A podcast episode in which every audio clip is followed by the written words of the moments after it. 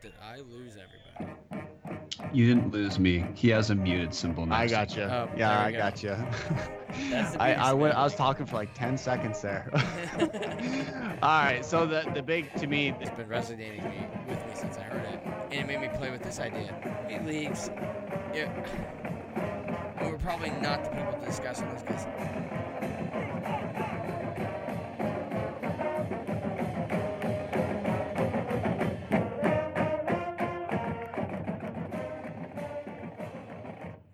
Welcome back, Tribe from the North, Brave and Bold, to the official, unofficial podcast of your Idaho Vandals and the home of your Idaho Vandals on the Big Sky Podcast Network. I am your host, Chris, and joined with me, as always, I have Brian. We also have a guest on today, Rusty from the Eagle Power Hour podcast, the Eastern Washington affiliate on the Big Sky Podcast Network. Because this podcast is brought to you, like all podcasts, by Montucky Cold Snacks. Ain't nothing like cracking a Montucky Cold Snack, an ultra-refreshing light beer born in majestic Big Sky country. The best part is when you crack a snack, you're giving back. Montucky Cold Snacks donates 8% of profits back to local Idaho causes, supporting organizations like the CW Hogs and the Idaho Food Bank. Yeehaw! That's freaking awesome. Montucky Cold Snacks, the light American lager for Pow Pow Rippers, Gator Wranglers, Pony Riders, and badass do-gooders. Visit MontuckyColdSnacks.com today to find out how to get your ass some snacks. Today's podcast, we've got a lot to cover. There's some trouble in paradise. We've got the Red Scare, Battle for the Palouse, the Cold War basketball game, named TBD. We've got some generic FCS news to cover in the NC A&T is going to the Big South. Also, we got to recap what we did in basketball against Montana and Montana State. And then, time pending, we'll kind of cover the basketball team as a whole and maybe cover some of the two articles I've recently released and just get some other opinions from Brian and Rusty on one you can find on Tubs at the Club, that's Fixing Idaho's Schedule, and Big Sky, or the Big Sky Root Sports game. So we're going to try to cover all of it. Obviously, we're going to keep you guys around an hour. Rusty has to run, so that's why we'll keep everything that doesn't involve Rusty till the end. So hopefully you guys are along for the ride. Let's start it off with Rusty. There has been a weird little bit of drama going on the Big Sky Twitter sphere. The Eastern Washington fan base seems to have a little bit of drama going with big play VA Vernon Adams, probably the best quarterback that's ever played at the school. I know you guys just had him on your most recent episode, and I guess I was just wondering if you could kind of, one, you know, talk about the episode. What it was really cool. I definitely want to promote it because it was cool hearing Vernon Adams, somebody that me as an Idaho fan, I was aware of before we were even in the Big Sky. So I remember texting my brother. I said that in a tweet that right when I watched him almost beat UW, and I sent the tweet to my brother right when Oregon signed him as a grad transfer, and I was like, "You've got a stud coming. This is no Dakota Prukop, who they like just had. This guy's going to be an absolute stud." And injury pending, he would have been. I mean, I think you guys covered it. He was undefeated when he started at Oregon. But there's a little bit of drama going on Twitter with him. And then I kind of want to get your opinion on just who he was as a person and what you guys, without ruining your podcast so they can go listen to it, just kind of a brief recap of that. Yeah, there was a bit of fireworks on the Twitter sphere, like you said, between, you know, Vernon Adams and some of the Eastern alum and some, I guess, an Eastern player as well. Just more so talking about the culture of, you know, when Beau Baldwin was here at Eastern and now with Coach Best and if things have changed or not. So, you know, Vernon Adams tweeted out basically how things are a little bit different now than it was in the past. And the Eagle Power Hour, Kyler was able to reach out to Vernon Adams and just kind of give him an opportunity to kind of hear him out or whatnot. And Vernon Adams was grateful enough to give us an hour of his time. He said, "Hey, I would be happy to come on your podcast and talk about it." So he hopped on the podcast, and more so it was the conversation was talking about his experiences here at Eastern, because what Vernon Adams did offline was, you know, talk to Coach Best, talk to a lot of Eastern players, and kind of the bury the hatch. That's between them and Vernon Adams.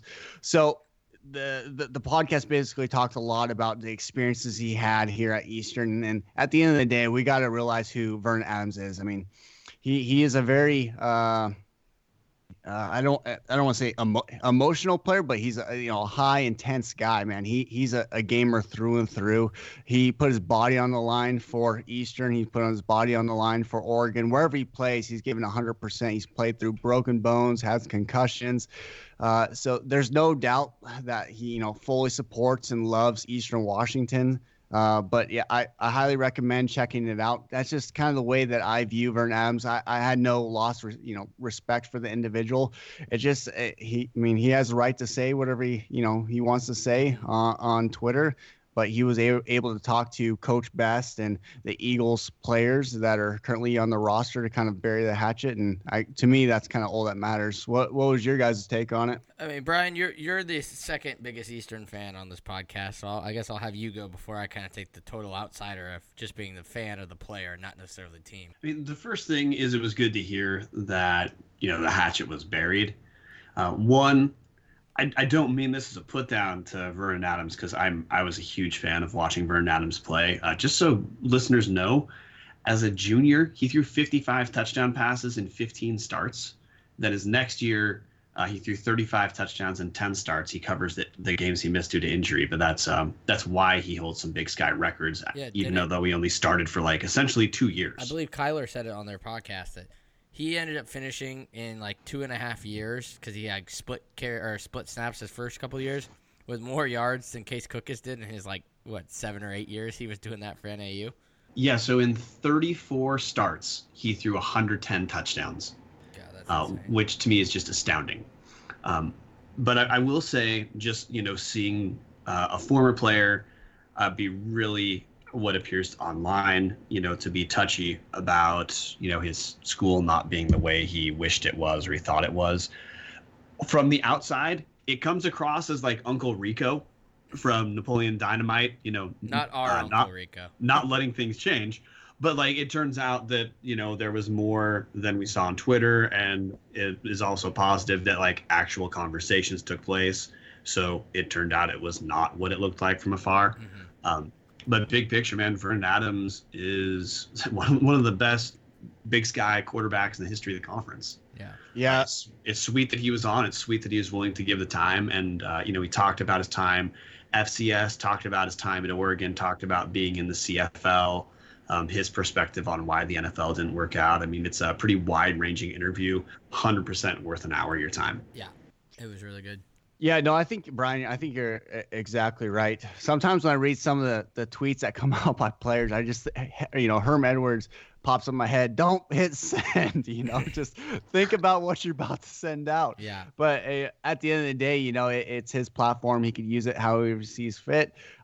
Again, he's a very an emotional player, but I think that defines who he is as an individual. I think that kind of also helps shapes the kind of player he is, because every time he stepped on the field, man, Eastern had an opportunity to win because he brought that attitude. He brought that swagger, right?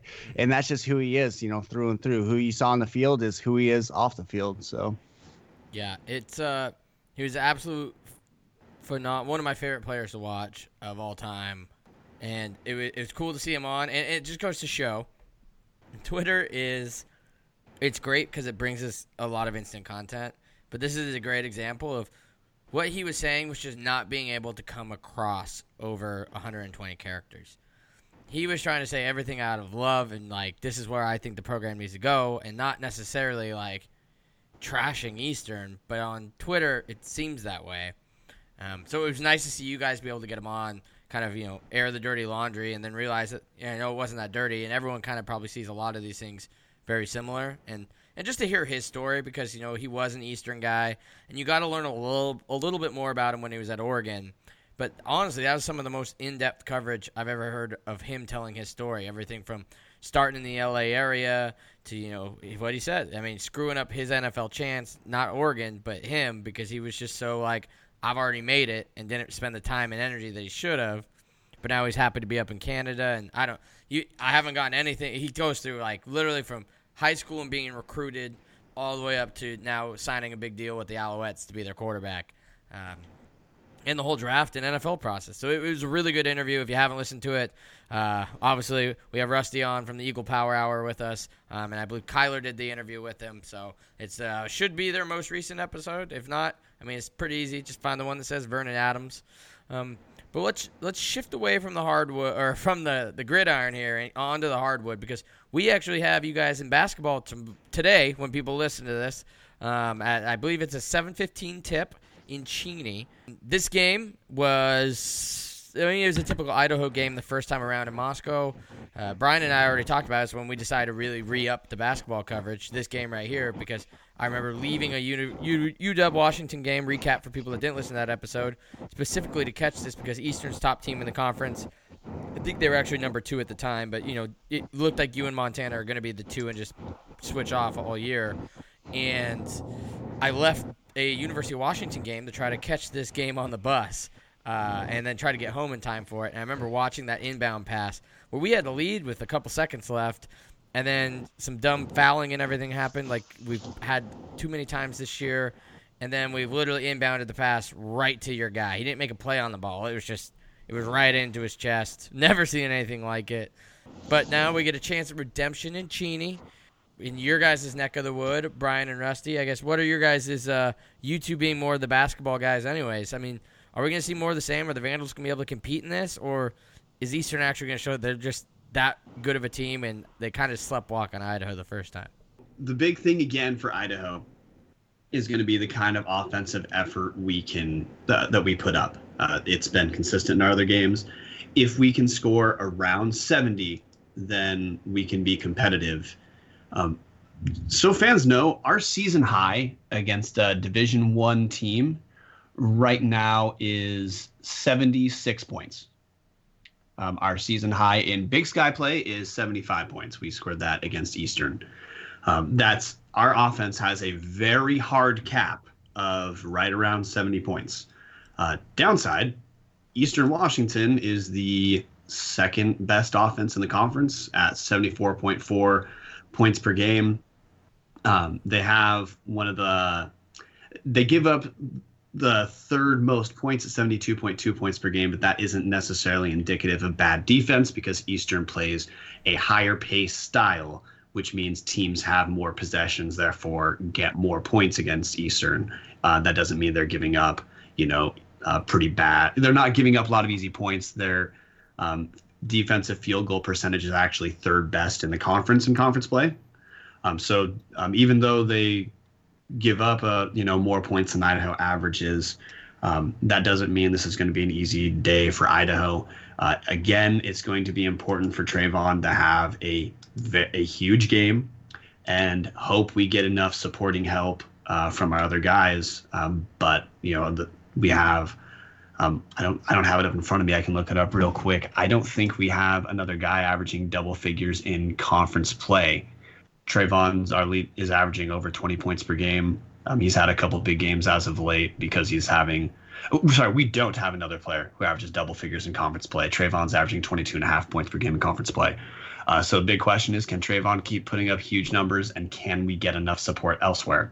Yeah, to me, it's when I look at this game is what Idaho team are we going to get, or who are we going to be playing against? Is it the Idaho team that we saw earlier in the season? Is it the Idaho team that played Montana this last week? Or is it the Idaho team that, just lost 73-45 against Southern Utah? So Idaho does show up to games. It's just inconsistent from my perspective of things. I think you hit the nail on the head, and I agree with you completely, is that 70-point range, a 75-point range is what Idaho needs to do to win this game. And I don't think, if Idaho's getting a victory, it's not going to be a blowout by any means. I think it's going to be a close game. And just like we saw in last game, because that whole second half, it was kind of back and forth throughout the game. What Eastern needs to do, in my opinion, is to not give anything easy down low. If you start giving easy buckets down low or allowing Idaho Vandal players to penetrate and either create shots from guys collapsing to the paint and then passing the ball out and getting easy buckets, that's going to create more shot opportunities throughout the game. And in regards to Trayvon Allen, here's the deal with scorers. You're not going to shut down a scorer. A true scorer is going to they're going to make their own opportunities to get buckets. But the best thing that we could do is just apply continuous pressure throughout the game and try to limit or obscure his shots the best that we can. Yeah, that's kind of the way that I see the game going. The big question to me is what Idaho team is going to be showing up to the game. And can I, to give further context, Rusty, when you say that, I presume I know what you mean. When you say the inconsistent, you mean offensively. You don't mean correct. Defensively. Because if you look through our box scores, we don't have a single conference game where we've allowed a team to score 80 points. Eastern has scored the most against us in conference. They scored 78. But in spite of that, I mean, the 78 is the most points per game in a game you give up in this conference. That means your defense is relatively solid. The problem is offensively, one, we just don't have shooters. Trayvon's shooting well, but aside from him, and he, by the way, Trayvon, we can talk about this later if we want. He is having a much better shooting season this year than he did last year. But we don't surround him with sharpshooters like we had Cam Tyson last year. We don't have anyone flirting with that this year. We don't have go-to scorers in the post. We have opportunistic scorers in the post who are fine with like putbacks and cuts and things like that. But you know, Jack Wilson, Scott Blakeney at this point in their careers, they're not guys that you want to force feed down in the block and think you're going to get a good shot. And circling back to just buttress the point that Rusty made. Against Montana State last week, halftime, it's tied 32-32. Idaho shoots 6 of 22 from the field in the second half, 0 of 7 from 3. 6 of 22, by the way, is 27%, and we score 18 total points. We get blown out in spite of only allowing 72 points, which it's pretty hard to get blown out allowing just 72 points. But, if you score 18 points, less than a point a minute and a half, that's how you do it. Yeah, and I mean, once again, it's not like we were like you said, we were tied at halftime. The Montana game wasn't bad. We hung in it. We were leading, I think, up until about halftime, maybe. But I remember like following the game and watching it on Pluto, and I was at a friend's house and we were watching. Had it on passively while we were playing cards and some other stuff. And I keep looking at the score. I'm like, holy crap, we're still in this. We're winning. Oh my God, we're still in it. We're winning. So. It's just one of those things. We have those two really bad games, the Southern Utah and I believe was it Northern Colorado, where they just, So Southern Utah, Northern Colorado at home after just the week where we said like, holy crap, we did good. We went toe to toe with Montana, we went toe to toe with Eastern. Then Brian and I were telling you guys like this team is going to eventually win one, or they're going to finally get beaten down from losing one. And obviously you've seen that. You lose in a heartbreaker to NAU. You lose. You win a one against Sac State, then you are tied at halftime against Montana State, get blown out. You're in it with Montana until pretty much the end, then you lose by 11. Eastern, going to be a different animal. They're not at home like Montana. It's going to be harder seeing them the second time. But, I mean, this team's definitely gotten better as the season's gone on, in my opinion, watching from kind of afar, not super into it. I've said it all year. This team is not a threat in it's going to be a team that beats somebody in the conference tournament. It's get this team to Boise with the experience, and they're going to ruin somebody's tournament, and then they're going to lose in the next round. And then you just hope that we only have, I think we've covered 2 or 3 people leaving next year, only one real key contributor. So it's just building on that. Hopefully a new coach comes in and can really elevate everything. But, for instance, for those of you that don't listen to the Eagle Power Hour, Rusty, I don't think it's going to be what'd you predict, like a 21-point blowout? I did. I proudly said 84-62, I believe. But with that being said, though, I mean, Idaho absolutely has opportunity to win this game because the formula for being Eastern is out there. There's no question about it. And Idaho's come in there with a chip on their shoulder. So this is my view of beating Eastern Washington is you have to play physical basketball on the defensive side. You have to create poor shot opportunities. You have to create, turnovers and win the rebound battle. And that's what Idaho did last time playing against Eastern Washington. I believe they got 39 rebounds to Eastern's 29, not allowing second chance opportunities. And under a lot of pressure, I mean, Eastern showed against Montana. They've shown that against Sacramento State of just poor shot selection when the pressure is applied on the defensive side of the ball. But I mean, it's It's going to be tough. If Idaho's making their shots and they're shooting above average, so they shot even compared to, you know, how they did in Montana when they shot around, I believe, 52%. If they could have that type of performance, I think it's going to be a long game. I think it's going to be a good game to watch to the final couple of seconds. But I did predict a Eastern Washington victory, 84-62. Yeah, I'm going to kind of steal what you and Kyler were talking about. And as a wise person once said on this podcast, for Idaho to win, it's going to take them getting to 70. I think this one is Eastern probably like 71, Idaho 59. The spread on it is 15. I think that might be a little high, but I mean we'll see. Over under is 145, but that's because Eastern just shoots the lights out. But yeah, I don't know. I'd probably, if I was betting on this game, I would probably take Idaho and the under, but I don't know. We'll see. This is, I think, the first real test of us going up against a quality Big Sky team for the second time around, but also at their place. Where Montana, we had at our place. Not that we have a great home atmosphere, but Eastern's going to be, I'm assuming, pretty lit for this. It's a quasi-rivalry or a budding rivalry, we'll call it. It's, I mean, it's cold and chilly. You want to go into those indoor sports. You're the number 2 team in conference. I mean, why not? It's 7:45 tip-off. Gives you tons of time to get your homework and everything out of the way, and then get a nice Thursday night game in before it's time to round out a Friday into a nice long weekend for students, with it being President's Weekend this weekend. So. Yeah, and vice versa, right? I mean, Idaho's playing the number 2 team in the Big Sky right now, and they lost to them last time by, you know, a close game, 78-75. So they're absolutely going to, you know, be standing up and getting up for this game. So what are your guys' what are your guys' views of, you know, what Idaho needs to do to beat Eastern Washington? I honestly, I don't think we can do it. The only way we pull this off is just outworking you, and luckily for us, I think this team has shown all year that they won't get outworked. Now, they might lose still, but like the amount of fight that this team has showed all year for how bad they are. We were saying the record barely shows they're any better than last year, but with Zach Kloss in year one, that's the one thing he's brought to this team is just fight, and you see it in all these close games.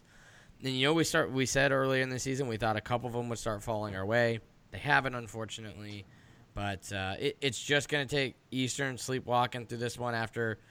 I mean, to be fair, you're coming off I mean, I believe you have had a game since, but yes, you have at Montana State where Montana State, yeah. But that Montana game got chippy, so I don't know. We'll see. Maybe Idaho needs to bring the same intensity that Montana brought to that game, and maybe catch Eastern off guard with like, whoa, they're taking this real serious. But yeah, I don't know if we can pull this one off.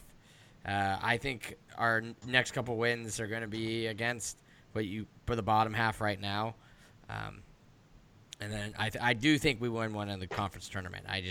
This team's too good, and then you'll be in front of Boise, which is going to have a bunch of people that have no idea what their record are and are just going because they're in town. So it's going to be a defuncto home game. They're only one of the year with probably any atmosphere, and they'll probably beat, I don't know, like a Southern Utah or Northern Colorado in the first round, and people will be like, "What the heck?" Brian? Yeah. So there's kind of two components. I mean, Eastern offensively, there's 3 key players for us. Jacob Davison is shooting guard, leading scorer, averages 17, just under 18 points per game in conference. He's more of a streak 3 shooter than a good 3 shooter. It's kind of like Trayvon. As far as shooting 3s, he's kind of like Trayvon last year. Trayvon had the ability to make 3s. He would sometimes get hot and hit a few, but you know, he shoots 32.8% from 3, which is not what you'd call a sharpshooter. Their other big scorer is Mason Peatling. He's a post, averages 17.1. He can stretch the floor a little bit, but he definitely scores the majority of his points pretty dang close to the hoop. He's also real strong rebounder, averages 10 rebounds a game in conference. Definitely, those two are great early. Those two will both make one of the first 2 All Big Sky teams.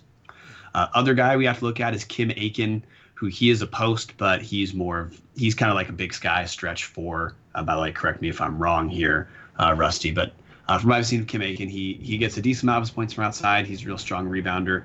Those 3 all average double figures. The big thing for us is, I think, making Jacob Davison and Kim Aiken have to make, some threes contested for sure, not leaving those kind of shots open. But Mason Peatling shoots a real high percentage, so it's going to be important for us to not have our post get in foul trouble, which has been an issue for us all year, but to make their scores earn it from the outside. They're going to get their shots off. We need to make sure they're not good shots. And then offensively, man, this is where I'm slightly concerned with Idaho, where I think we're getting a trend downward, where as Trayvon is playing better and better as the season goes on, he's getting less and less help. Mm-hmm. So he scored 36 against Montana, and besides his 36, Gabe Quinnett scored 14, going 4 or 5 from 3 in the first half. Gabe Quinnett looks like he could be a solid player, but prior to that game, he hadn't really contributed anything. So I just don't think we can rely on a dude to shoot, 80% from 3 every game. I don't think that's going out of one. So aside from him, we didn't really get any help. Trayvon didn't really get any help against Montana, and that's kind of been a downward trend for us the last few weeks. So whether it's Scott Blakeney getting some points on putbacks, whether it's Jack Wilson just not getting in real quick foul trouble against Montana. Jack Wilson played 8 minutes and picked up 3 fouls, which, if he's our big athletic 7-footer, but if he can't be on the floor, he can't help. We just need people other than Trayvon to help Trayvon, while Trayvon also has a huge game. The way that I look at it in regards to, Mason Peatling, I think he's number one in the Big Sky right now in field goal percentage, shooting around 54%. Majority of his buckets are, right next to the hoop. So here's the thing is, once you start allowing that, the double teams will start collapsing. And that's when Eastern's going to start looking for their jumpers or their 3-pointers. And just last game, Eastern hit 14 or 15 3-pointers against Montana State. They were shooting just an absolute ridiculous amount of threes and making them with a pretty good percentage. So once you allow Eastern to get in a good shooting rhythm, that's when the trouble comes. But if you're forcing, continuous pressure throughout the game, not allowing any easy buckets like Brian was saying. And to me, that's when you really have an opportunity. And luckily with Eastern's play style, they're allowing, I think, second most points in the Big Sky. So I think, Idaho definitely does have an opportunity, but they definitely have to be firing on all cylinders. You like recruiting, right?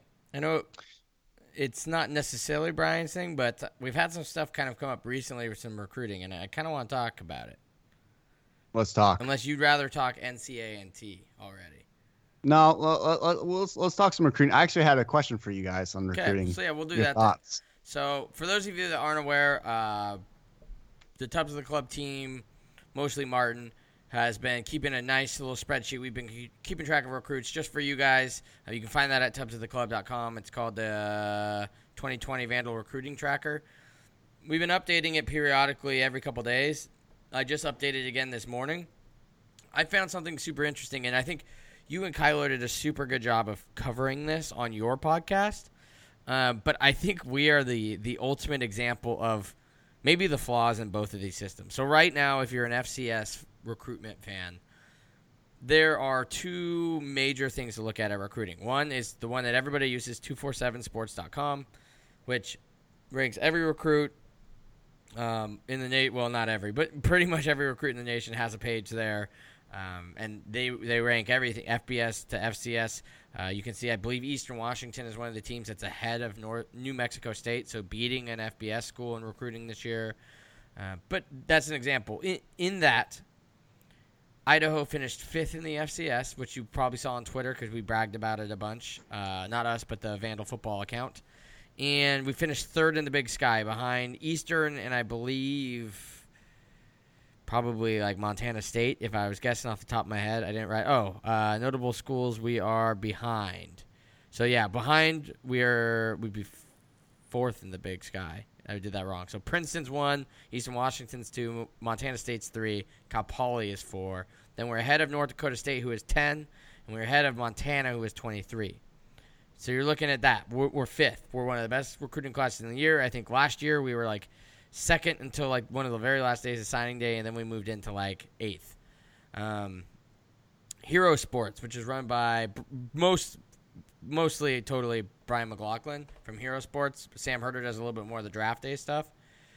He only posts a top 50, in which Idaho does not make that list. And we are currently ranked in the recruiting rankings, which I'm not sure how much he's updated the conference by conference with. I mean, it's super busy. This still goes till April. He might touch on this after April, but we're ranked 6th.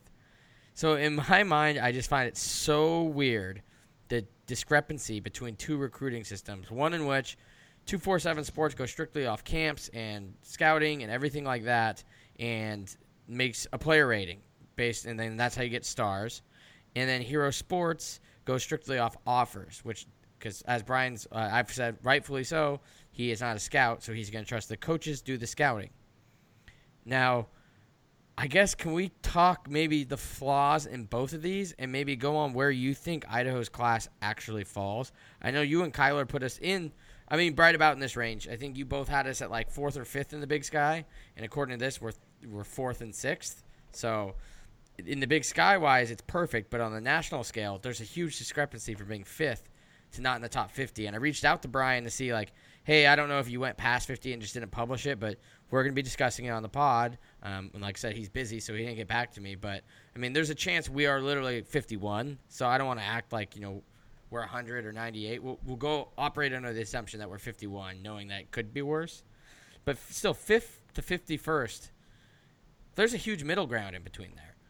And I guess I'm curious what you think of both systems and where you think Idaho kind of lies. And then, Brian, if you have any say on this, I know you don't follow recruiting too much, but I just thought that was interesting that we can be 5th and 51st in two different recruiting rankings. All right, so the big, to me, when you look at the offers, or I'm sorry, the star system and like the offer system, mm-hmm. Which I'll call it, they're just two different metric systems.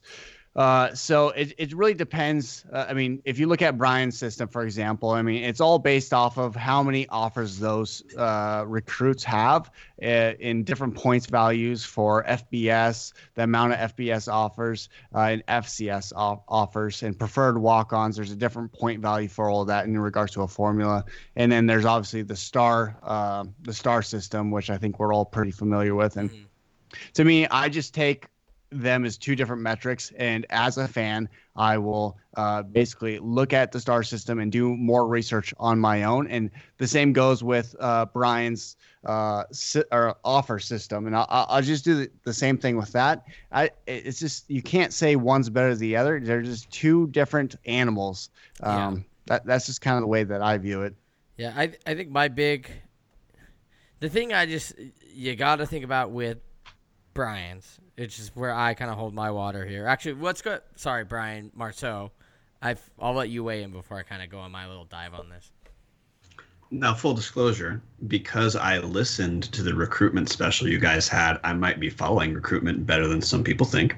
But second, so my view on this is both of these are, of course, both systems are, of course, working in abstraction, which is to say they are trying to project a future that has not taken place yet. So the way I view these is I like that they both weight different metrics. So because we're just, as a fan, when you're looking at your recruitment info, you're mostly trying to find out, okay, like, was our recruitment class good or does it kind of suck? I think a great way to do it is put them both together and kind of say, okay, well, like, what if we average these out? Yeah. So like maybe Idaho doesn't have a top 5 class, but if we have a top 20 class and people develop, we should be real happy about that, because what matters is how people develop once they're on campus. And the second thing I would say fans should look at is a lot of the freshmen are not going to contribute in year one. And most people, when you hear about recruitment, you're wondering how this connects to your program in a future nearer than 4 years. So I'd look at Idaho's individual class, look at the pieces we needed to have replaced and whether we got guys who will likely contribute next year. And to me, the answer is, yeah, we do. We got a potential quarterback replacement. We got in Mike Beaudry. We got wide receivers like Chauncey Smart, who may be able to step in and join Cottrell Haywood, make up for Jeff Cotton's lost production. We got Fave from Washington State, who he's linebacker, I believe, who we can expect contribute. We got Darian Nash from Montana at corner, and we need help in the secondary. If we got guys who we know we can point at and say we think there's a good chance they'll contribute, I think fans should be happy right now. And I'm fine saying, yeah, we're top 20. Yeah, and that's another thing that also weigh in is Brian's is strictly high school recruits. And what Brian Marceau just touched on is we did get a lot of transfers in with Fave, Darian Nash, Mike Beaudry. So, I mean, we've got guys who are going to be immediate contributors that aren't a part of Brian's rankings, McLaughlin's. But I'll just say Hero Sports from now on to keep it less confusing. The other thing to think about with Hero Sports, and I think this shows later, which we'll get into, but you've got to remember, there's a reason Montana's also not in the top 50 of his. Like, the fact of the matter is, if you're a team like James Madison, for instance, James Madison, there's like 8 or 9 schools just in Virginia that have D1 football. That is 8 or 9 schools that will probably offer most of these kids a scholarship. And how Brian's system works is strictly on, do they get a Power 5 offer? Do they get a Group of 5 offer? Do they get a Power 3 FCS offer? Or do they get a lower tier FCS offer? And each offer you get is worth a certain amount of points.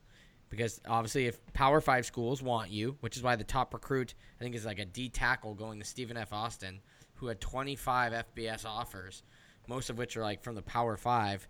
Yeah, that person is going to be his number one recruit. Now, if you go to 247 Sports, I was compiling a list, and then they actually came out with it later, so I could be wrong because they haven't posted, but I believe he was like number 7 or 8 in 247 Sports rankings of it, so not number one. And then you look at Out West, one of our biggest complaints with the whole FBS, FCS thing, and just having that, we just need another conference in period out West. That's why the WAC going away was so harmful to football in the West, is there's just not enough schools out West. So, yeah, there might be a really good kid from Idaho. I mean, look, we had 3 quarterbacks that got offers this year from the state of Idaho. All of them only had a handful of offers because Boise State, Eastern, Idaho, Idaho State, and Weber can only offer so many of them, or UC Davis. Meanwhile, you go to Texas, and you're like Stephen F. Austin. Yeah, you're going to get a guy with 13 offers because every Rice and North Texas and UTEP and UTSA, like all of them, Tulsa, they all probably threw him offers. So that's why I think Brian's system benefits the East a little bit more. It's just some of these guys get just a ton of offers. And I think the difference is you see North Dakota State still up in his. His is different because I feel like North Dakota State has like crossed this imaginary boundary now that if they're offering a kid, some like MAC and lower tier Big Ten schools are actually like, whoa, if North Dakota State's very high on this kid, like maybe we should take a look at him. Speaking of, North Dakota State keeps kicking our asses every time we play them. So I don't know. I think that has something to do with it is like you're looking at schools that have crossed the line to where FBS schools will respect who they're recruiting and then offer them. And in out West, there just wasn't a lot of schools represented on there other than Montana State, who just knocked it out of the park this year in recruiting. Because there's just only so many teams that can offer unless you're one of the California schools or you're going after a California recruit because that's the kind of guys that are going to get it. But kid from Nevada, kid from Idaho, they're not going to get a lot of things, which is why Eastern probably placed a little bit higher in that too is they do a lot of Washington and California recruiting, states where more people recruit out of because they're more known for football, where the state of Montana isn't going to get those offers. They got to find diamonds in the rough to be able to make their rosters work, and then they develop them, which is what Brian was talking about. Yeah, another way to look at that too is, Colter Nuanez uses this example when he talks about it. Everyone who follows the FCS knows who Troy Anderson is. Yes. He was a likely 0-star recruit out of Montana, Dillon, Montana, going to Montana State. A kid like that grows up in Seattle. There's a very good chance there, at least a 3-star recruit. Point at UW. Yes, exactly. Yeah. But I think that's where when you shift this focus to individual players, I think this is one place where you see the change happen again. So in the individual player subject, Brian McLaughlin did a top Hero Sports top 300. We had one player in that. It was Caleb Jordan, ranked number 43. He also was ranked the fifth-rated quarterback. No other Big Sky quarterback was in the top 20, which was all the quarterbacks he ranked. So no other Big Sky school got a top-recruited quarterback.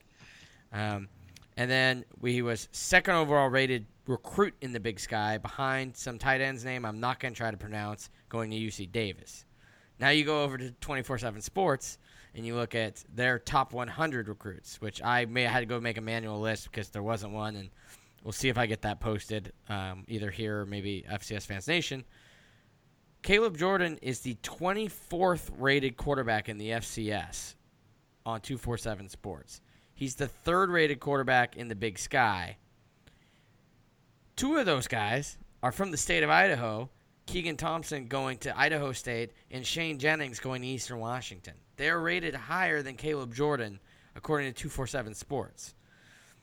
But Caleb Jordan was more highly recruited, and so he's the second overall best recruit in the Big Sky, the fifth-rated quarterback in the entire nation this year, compared to 24th and 3rd.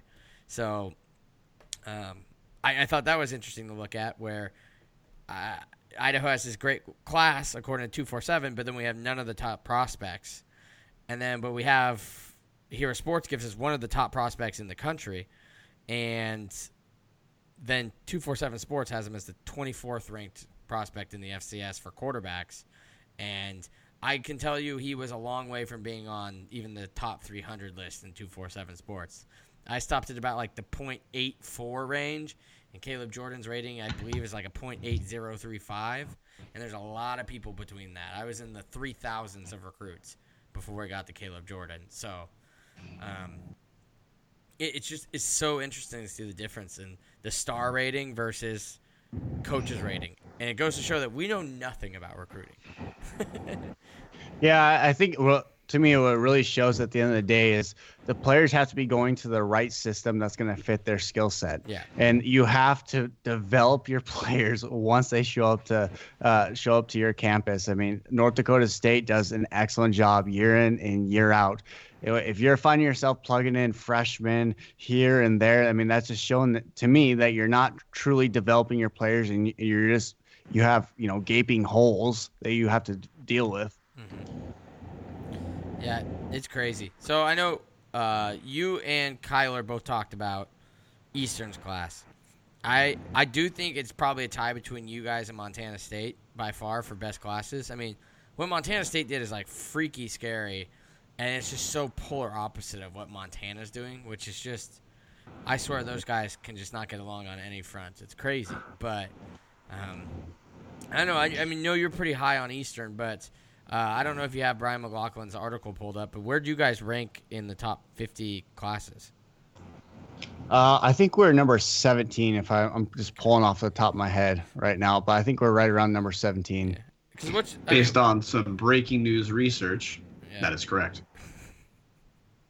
Thanks. I actually had a question for you guys in regards to Big Sky recruiting, and this is actually a similar question that Brian asked me. So what is your guys' personal rankings if you had to rank the Big Sky? I mean, you could just give a top three or just who you see as the real contenders, who did the best job overall when it came to recruiting.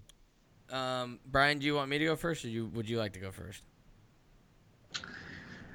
So what I'm going to do is go over – because, again, I connect this to what we're going to see on the field next year. Which is fair.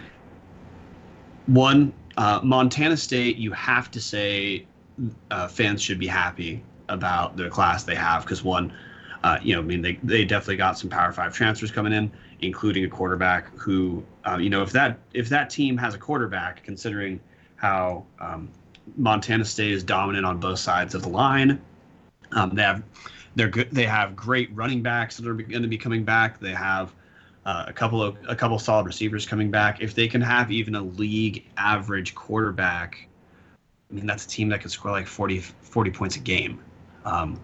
So I think Montana State, you have to put up there. I think based off what I've seen from Eastern, you have to put them up there. And I guess UC Davis, who, they're number 18 in Hero Sports, I would put up in top three. But I'd put Idaho in the discussion, too, because, again, what I think most fans care about when they read recruitment stuff because, I mean, maybe you guys know a lot of these really, really far-thinking fans who are sorting this stuff for the next 4 years. I'm terrible at that if that's how the average person looks at recruiting news. Idaho should be in the discussion for top five because we addressed the big need, some of the big needs we have. To me, the big question is, did we get enough secondary help? Yeah. And it's funny you say that because I'm definitely the person you're talking about. I remember we had Alex Boatman on, and Keenan Coles was a quarterback I was super excited we signed back in like 2015. And I remember seeing him playing for Duquesne this year at wide receiver. And I was like, wait, is that the Keenan Coles that committed to us at quarterback in 2015? So I'm the person that does this. But, yeah, my top five, we'll call it. Maybe we'll see how much I want to go deep because I think after a while they kind of blend together. I think Montana State and Eastern could be a coin flip. I'm going to lean Eastern just because I think Montana State's biggest thing was quarterback. They got a transfer. I'm not sure they got another freshman, and I would really – we'll see. I mean, they could tune it out, but Montana State's a quarterback away from being a national title contender, honestly. So I think they would have been beneficial to maybe go after maybe a higher-profile guy. I don't know if they just couldn't get one.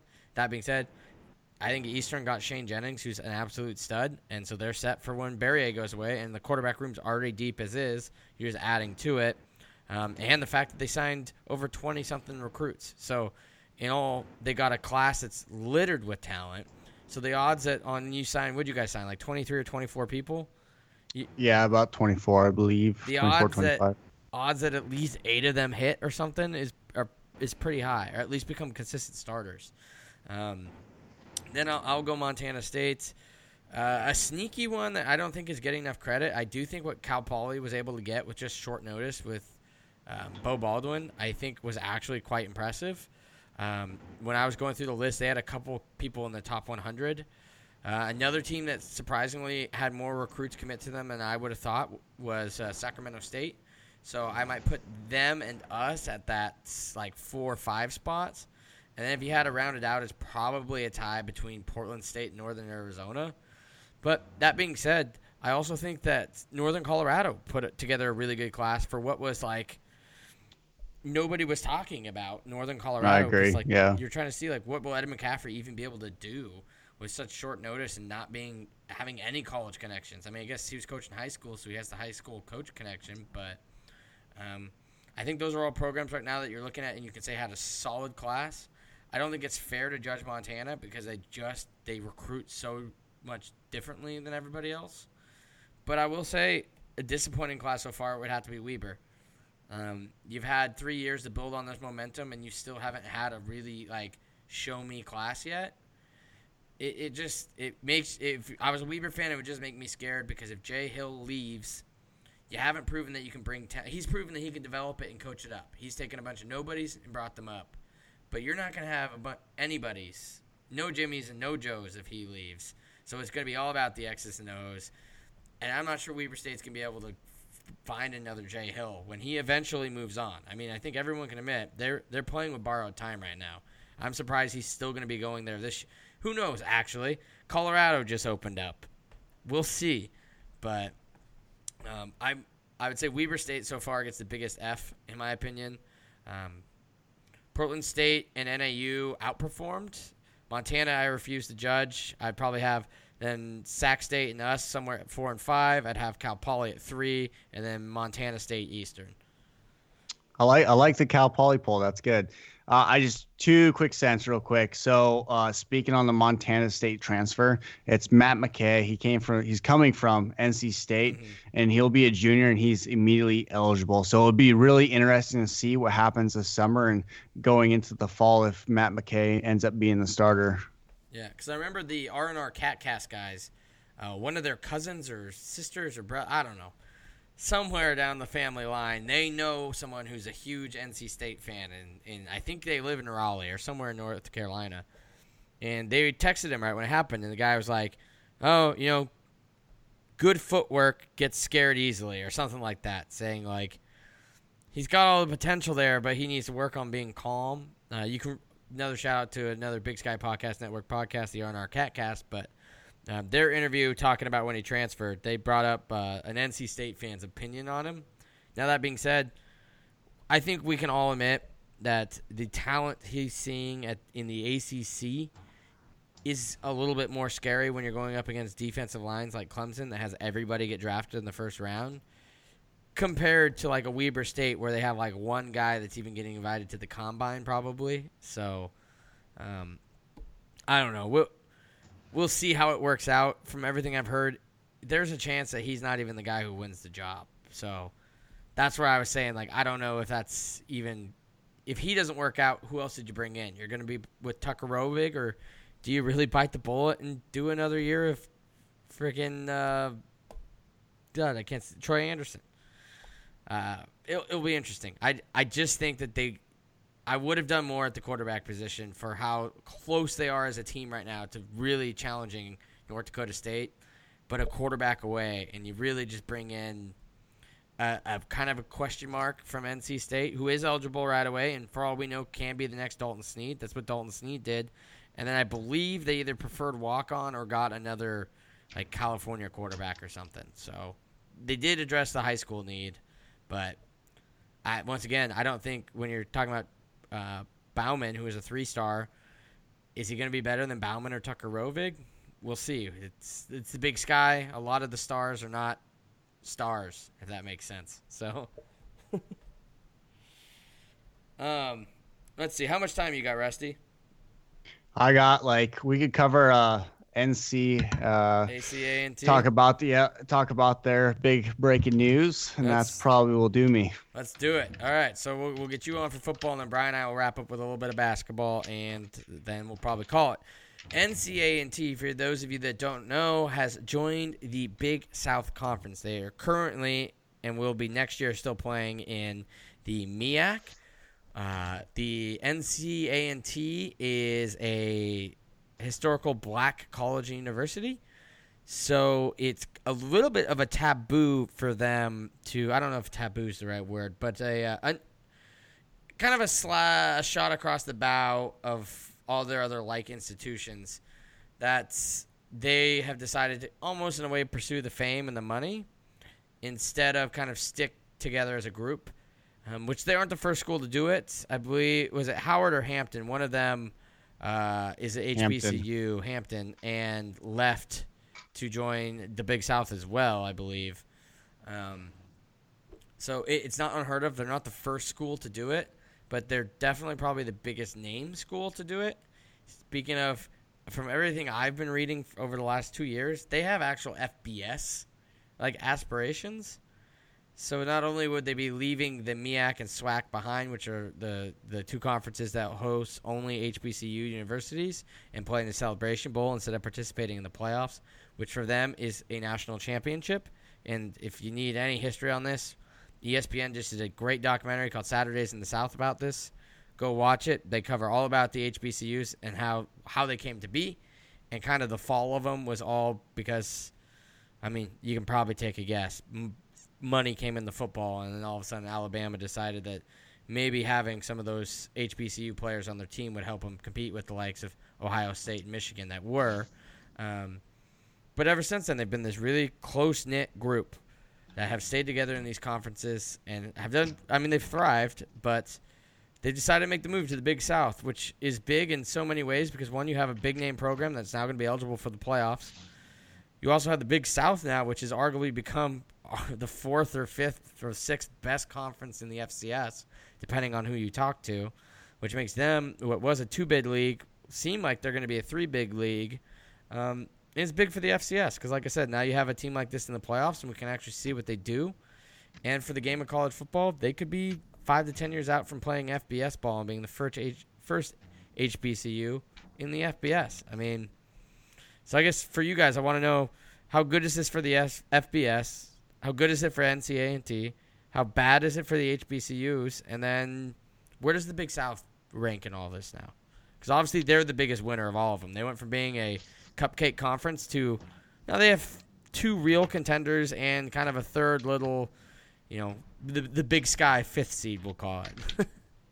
Yeah, I think this is a win for not only the FCS, but for also for the Aggies as well. I mean, North Carolina A&T, I mean, they went 9-3 last season. So since the Celebration Bowl came in fruition, so for the past 5 years, they have won it 4 times. So they've been kind of the powerhouse of the MEAC.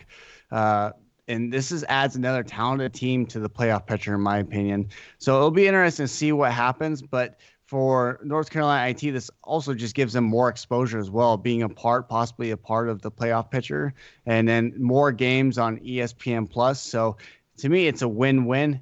It'll be interesting to see, you know, if they're able to or how they'll be able to, you know, compete in the playoff pictures if they're able to make it. In regards to, you know, how we rank the Big South, I think you're exactly right, Chris. They're right to me around that 5 or 6 seed, I guess you could say, in regards to ranking the conferences. Yeah, I think I that's about where I put them. Brian, what do you think? Yeah, so 2 things. By the way, Simon, I say 2 things all the time. But first,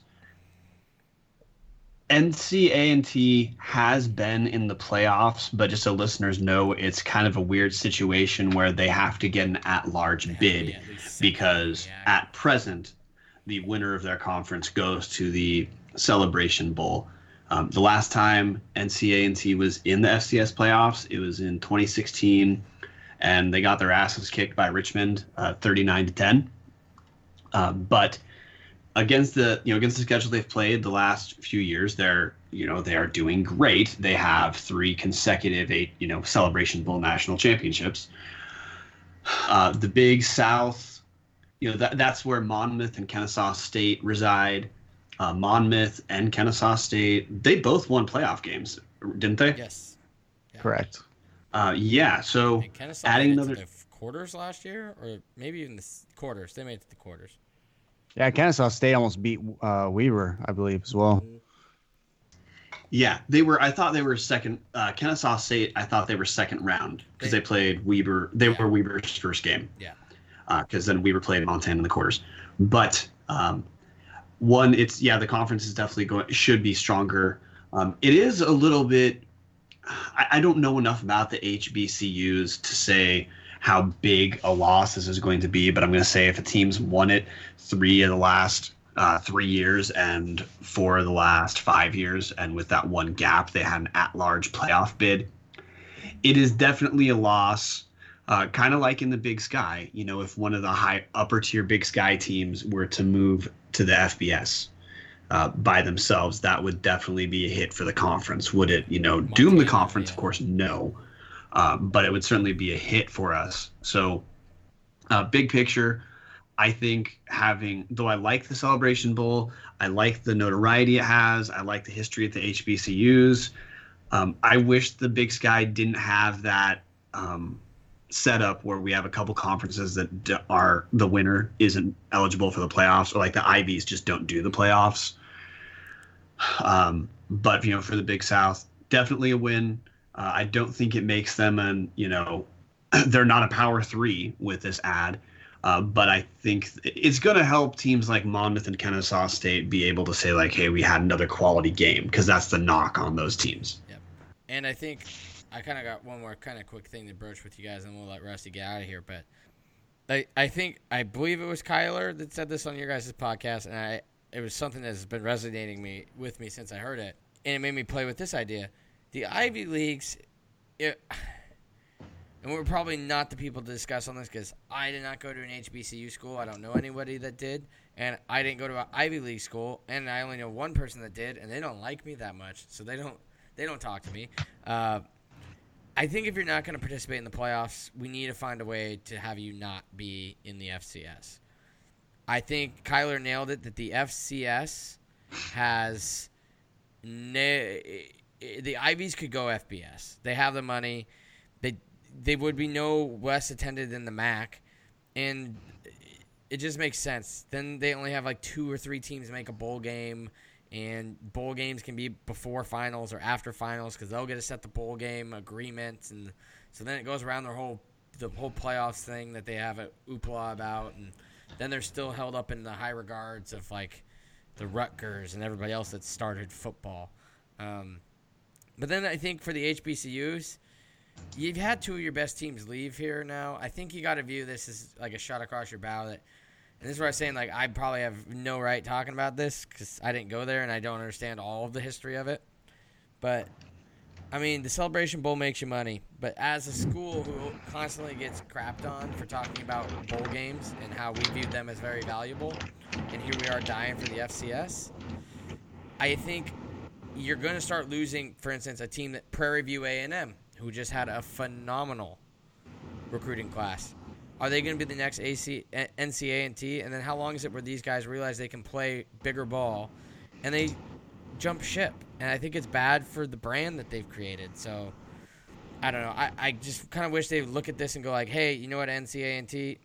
What if we decided no more Celebration Bowl and we'll all start playing for the playoffs? Because maybe you get Hampton back in. And Prairie View A&M looks to be go, or not Prairie View, Florida A&M looks to be coming up and up. Then you've got three really good teams in the MEAC and SWAC that could, I don't know. I want to see them in the playoffs, and I get why they don't do it, but I think it would fix teams like NCAA and T leaving. I think this would be like a Big Sky situation. The Montana's not jumping ship, you know, if the rest of the Big Sky sucks, because it's the Big Sky, and that's where all their allegiances have been for years. They're not going to go join the Missouri Valley, so I don't know. I kind of. Do you think making the HBCU playoff eligible would help, like full playoff eligibility, getting rid of the Celebration Bowl would help teams stay? Like, do you think this might be a shot that one or two of these teams in the next decade or two could leave?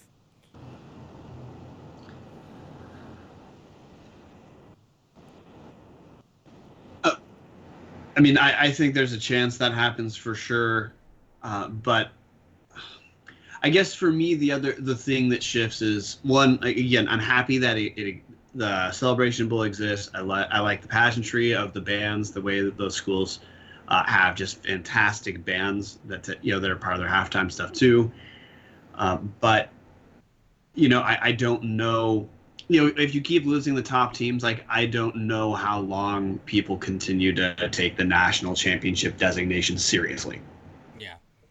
All right, Rusty, let's get your closing thoughts on this, and then we'll let you get on to your night activities.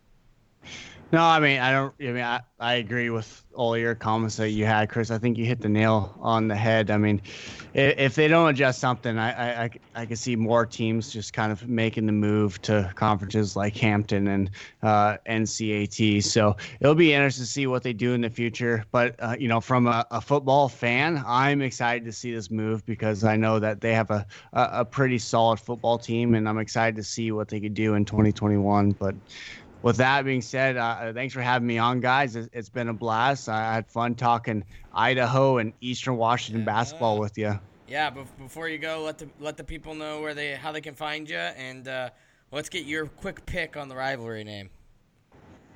Oh, jeez. So you can reach me at on Twitter. You can hit me up with some hate. You can hit me up with some love. But it's at @mid4th rounder. Or you can hit Kyler and I up on Eagle Power Hour. So in regards to the name, I'll get back to you, Chris. I'm not a very creative person. I'll come up back. I'll hit you up on Twitter. Right, we got one thing we have to do before you go, dude, and you can listen to our answer on the pod. We got it. We have to have you be iced. Ask us any question, then you can go. We'll answer it, and you can listen back on the pod. Any topic, football, Big Sky, or non-football Big Sky, anything you want to talk, anything you want, we'll discuss it. All right. With that being said, what were you guys' thoughts on the Vernon Adams making the move from Eastern Washington to Oregon? That's my question for you. Did you guys think it was a great move for Vernon Adams, or did you feel like it was a little bit of betrayal? Or just wanted to hear your guys' thoughts on it. All right, sounds good. We'll discuss it, Rusty. Enjoy the rest of your night. Thanks, guys. All right, Brian. Do you want to take this one? You being the Eastern fan, I don't know how much. You probably have a little bit different opinion on it than I do. So I absolutely followed this when it happened, and so my take on the graduate transfer, or just transferring, is, look, a dude earned their degree, they fulfilled their obligation at the school. If a guy like Vernon Adams had a chance to compete on a top five team. And when he played the whole game at Oregon, they did not lose a game. I have no problem with that. Yeah. It's become like accelerated now because in a lot of ways, graduate transfers have been used as essentially free agency for last year. Yeah. And Vernon Adams was open in the interview. The coaches asked him when he was transferring, are you transferring to go to school? Or are you transferring to play football? He said it was to play football. So they got him an easy course schedule. Yeah. So there are some ways where that process is being abused a little bit, but the guy earned his degree. He still had a year of eligibility. I see no problem with it, just as I saw no problem with Beau Baldwin saying once he transferred, hey, dude, you're not on our team anymore. Yeah, for people that are about to go at the NCAA, listen to their episode. What he meant by easier, either, are you here for football or are you here for school? What Eastern did or Oregon did was then like, okay, instead of having you take high-level master classes, we're going to have you take the bare minimum credits, and you're going to have mostly online classes or classes where, you know, you're in classes on days where we don't have practice. That's what they meant by football. If you're there for school, they're going to give you a normal course load so you can work on getting that degree. But if you were there for football, they're going to be like, look, here's the degree you want. Here's the most optimal schedule we can make for you. So, you know, you might not be taking – you might be missing some of the classes a normal kid trying to get your degree as a graduate would take. So it's not like they were, like, mailing him in report cards or anything. That was – because I know when I first heard it, that's what I thought. But, yeah, my opinions on the whole Eastern Washington thing was – and, I mean, I'm sure there's a fraction of the internet that will come out at me on this, but I didn't notice anybody really calling foul when Gage Gubrud grad transferred to Washington State because they had Eric Berrier in the WIMS. The only reason people were kind of worried about – Vernon Adams leaving was because, like, they didn't know what to expect with the next quarterback. It was pretty unproven. They had the best quarterback, in my opinion, they've ever had, and they lose him to a Power 5 school. And I think they are going, like, you listen to him when he's like, I've got billboards, I got this. I think they felt a little betrayed because they gave him all the love, and he left. And I think that was the first time they've really experienced somebody leaving, but I don't know. They didn't cry foul when Gage Gubrud left because they knew they had somebody pretty much better in the WIMS. They didn't cry foul when Ty Graham left us to go to Eastern. So I think people that get mad about stuff like that, like we poked fun at Lashley for leaving to go to Boise State as a grad transfer because that's to a direct rival. But you still can't hate his opinion of like, all right, I'm going to be a senior. Do I have a better chance of making the NFL as a linebacker at Idaho, or do I have a better chance of making the NFL as a linebacker at Boise State? Well, Caden Ellis proved that you can pretty much do it at Idaho. Maybe he should have stayed because I don't think he saw the field or got any looks at Boise State. Meanwhile, Ed Hall and Caden Ellis did, and Caden Ellis got drafted. But you can't hate it. And like he says in the interview, Oregon at that time was a top 5 program in the country, coming off 2 national championship appearances, like, in the last 4 or 5 years. So they were a program on the rise that just lost one of their all-time great quarterbacks, and why don't you go there? And he said he grew up a fan, so you just can I add one thing to that too? Yeah, this is just the schooling component. I don't know if people are aware of this, but back in the day when Matt Leiner was at USC, now he stayed all 4 years. Mm-hmm. He did not do a grad transfer. His senior year, all he took were PE classes. He took like 3 credits of them. Yeah. A guy like Vernon Adams, and I'm just talking about the impact on the individual playing. Yeah. If Vernon Adams had stayed at Eastern Washington, having fulfilled his his undergraduate requirements, he could have, essentially done the same thing. Mm-hmm. I don't think the world is a worse place for Vernon Adams having had to pass graduate level coursework instead of essentially have a dick around a semester or 2. And like he said in the thing, like his degree still says Eastern Washington. Like he graduated from Eastern Washington. He's an Eastern Washington alumni. He's not an Oregon alumni. He's an Eastern Washington alumni. He doesn't wear Oregon stuff or talk about how Oregon's you know, he wasn't blowing up Helfrich or the Willie Taggart when they were coaches at Oregon. He's talking about what's going on at Eastern. He's an Eagle, and I get how you can feel betrayed, especially if it's the first time. I haven't followed Eastern, you know, my entire life, but I feel like that was the first time they got burned, and I think that's why it hurt them so much.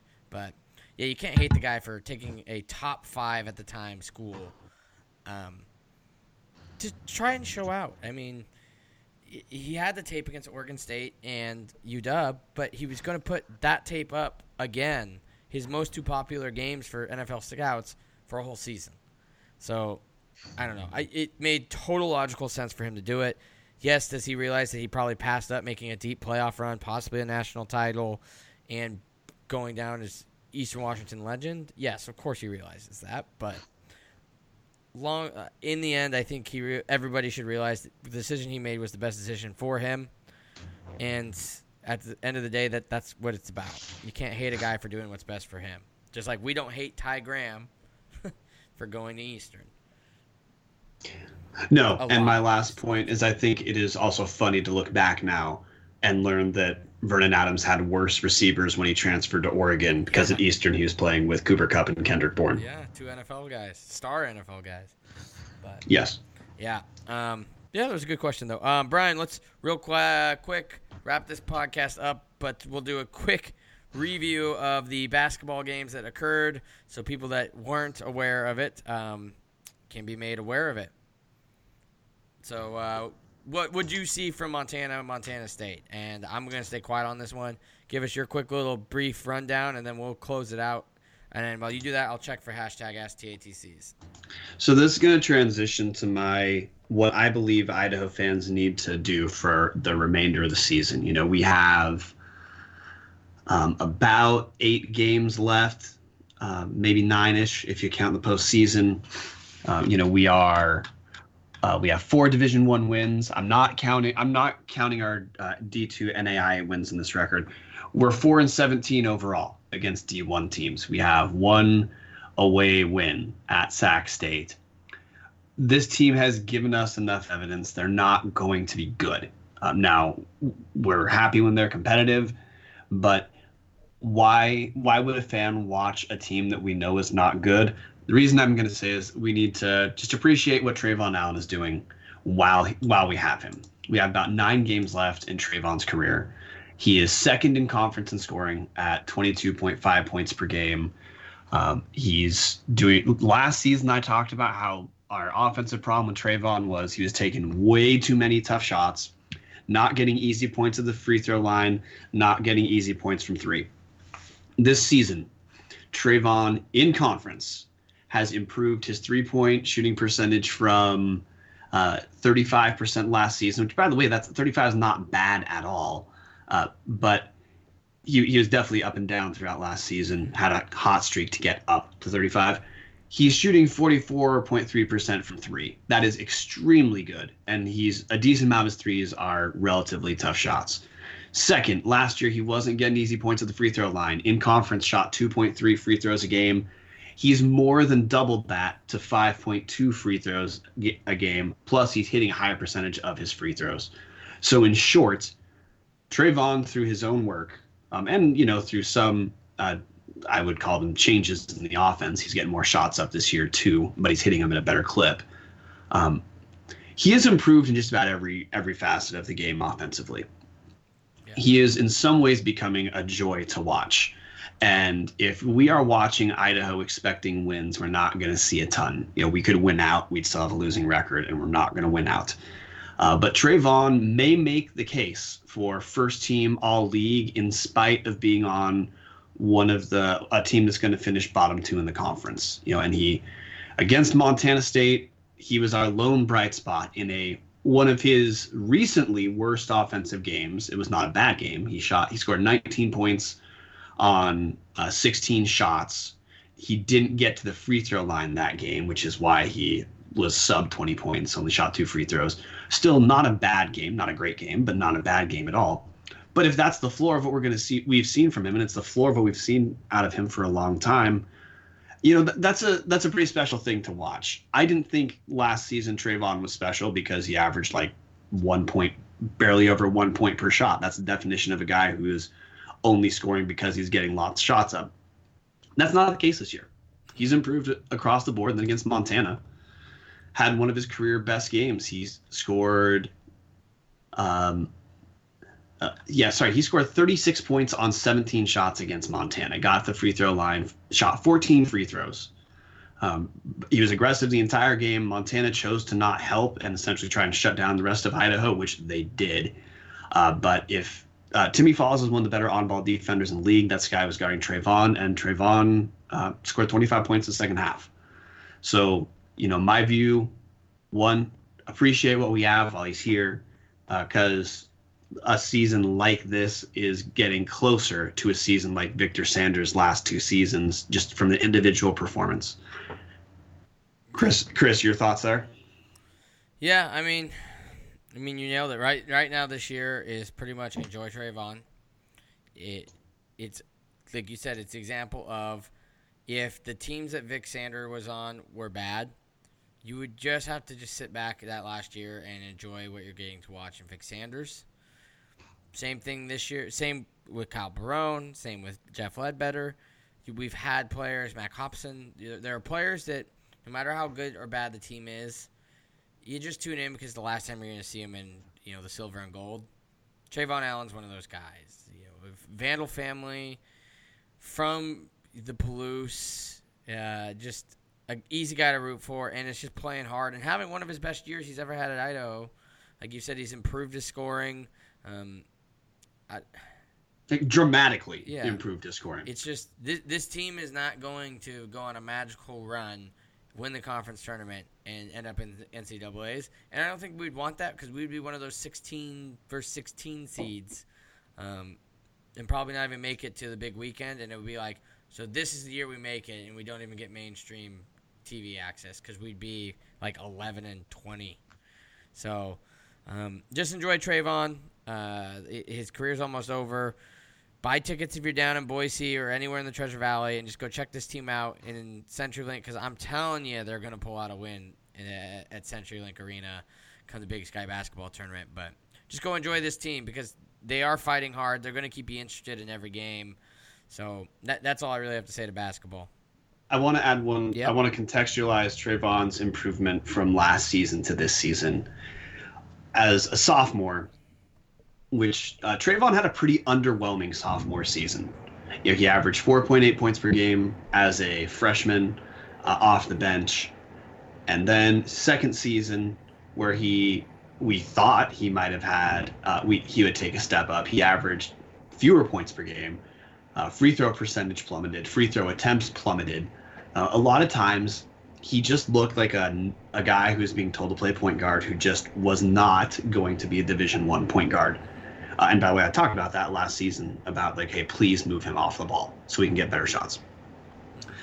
The offensive jump that he showed from his sophomore to his junior season was 9.2 points per game in conference, averaged 4.7 as a sophomore, then averaged 13.9 as a junior. That's a pretty big jump to go from a spot contributor to one of the team's top two scorers. Yeah. The jump from last season to this season in points per game is 8.6. So almost a completely identical jump in going from a spot performer to leading scorer. Now he's going from a leading scorer to like a conference leading scorer. Mm-hmm. I think it's time to close the bar, Brian. First thing, I guess we'll go full circle on this. I know there was unfortunately some Twitter drama on the interwebs this week with somebody noticing the Big Sky coach's picture and Paul Petrino having a bandage on his, nose and eye socket area. Obviously, people that posted about that, and we're not talking about the Colton Clark one because that was honest, but for instance, some Eastern and Montana people that shared it around as well. Obviously, everybody wishes Paul Petrino to get better soon.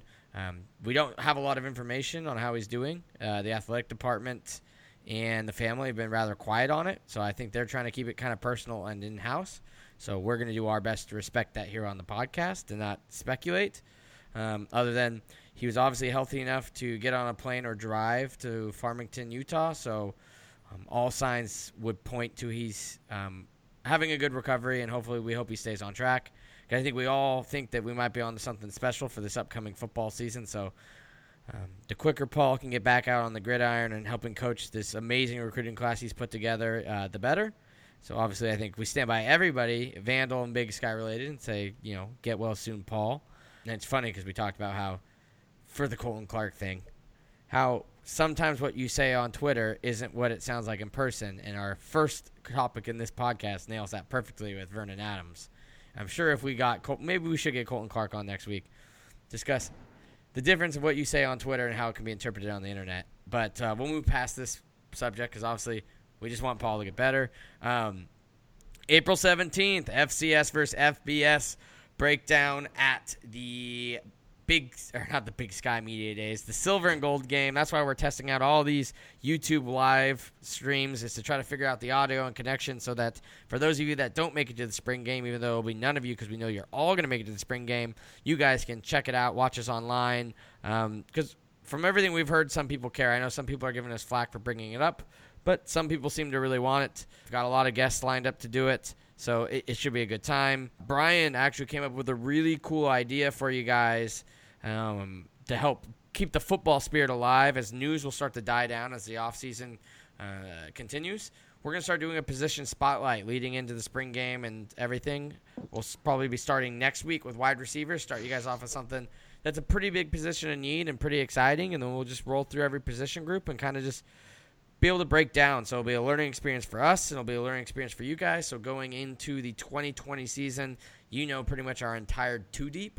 So we're excited to bring you guys that. That'll be starting next week. We'll be focusing, like I said, on the wide receivers. You know how to find Brian and I by now, but if you don't, Brian, how can they find you? Find me at Brian Marceau. That's Marceau. Yeah, we're doing the position breakdown. My hope is that it's a great way to, other than drum up excitement, is to make sure that it is to help people learn the names of the likely contributors, and where to look for them. Because I know for me, it's always when I start doing the podcast and I start to actually know who more of the players were, the games are already fun. It's real fun when you start to know who to pay attention to. Imagine if everybody knew about Jeff Cotton before Fresno State. We would have enjoyed Jeff Cotton so much more when Colton Richardson hit him on an 80-yard bomb. But most people had no idea who Jeff Cotton was, and part of that's our fault, and that's why we're trying to fix that, because I was aware of who he was. I didn't think he would be as big of a contributor, especially in that first game, as he was.